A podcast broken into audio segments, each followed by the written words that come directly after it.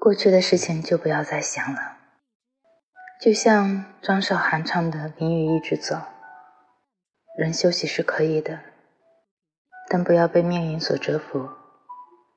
因为人只有经历别人难以想象的痛苦，才会知道自己当时做的是一件很美好的事情。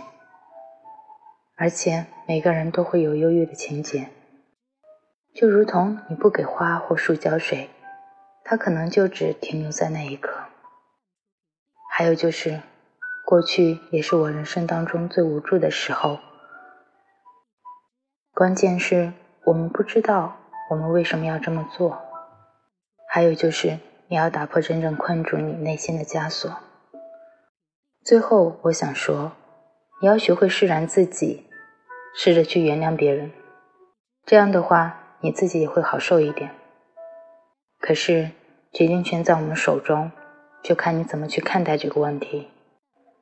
我相信我们一定会找到一个既让自己开心又不让别人难过的方法，也不会使我们始终陷在痛苦里。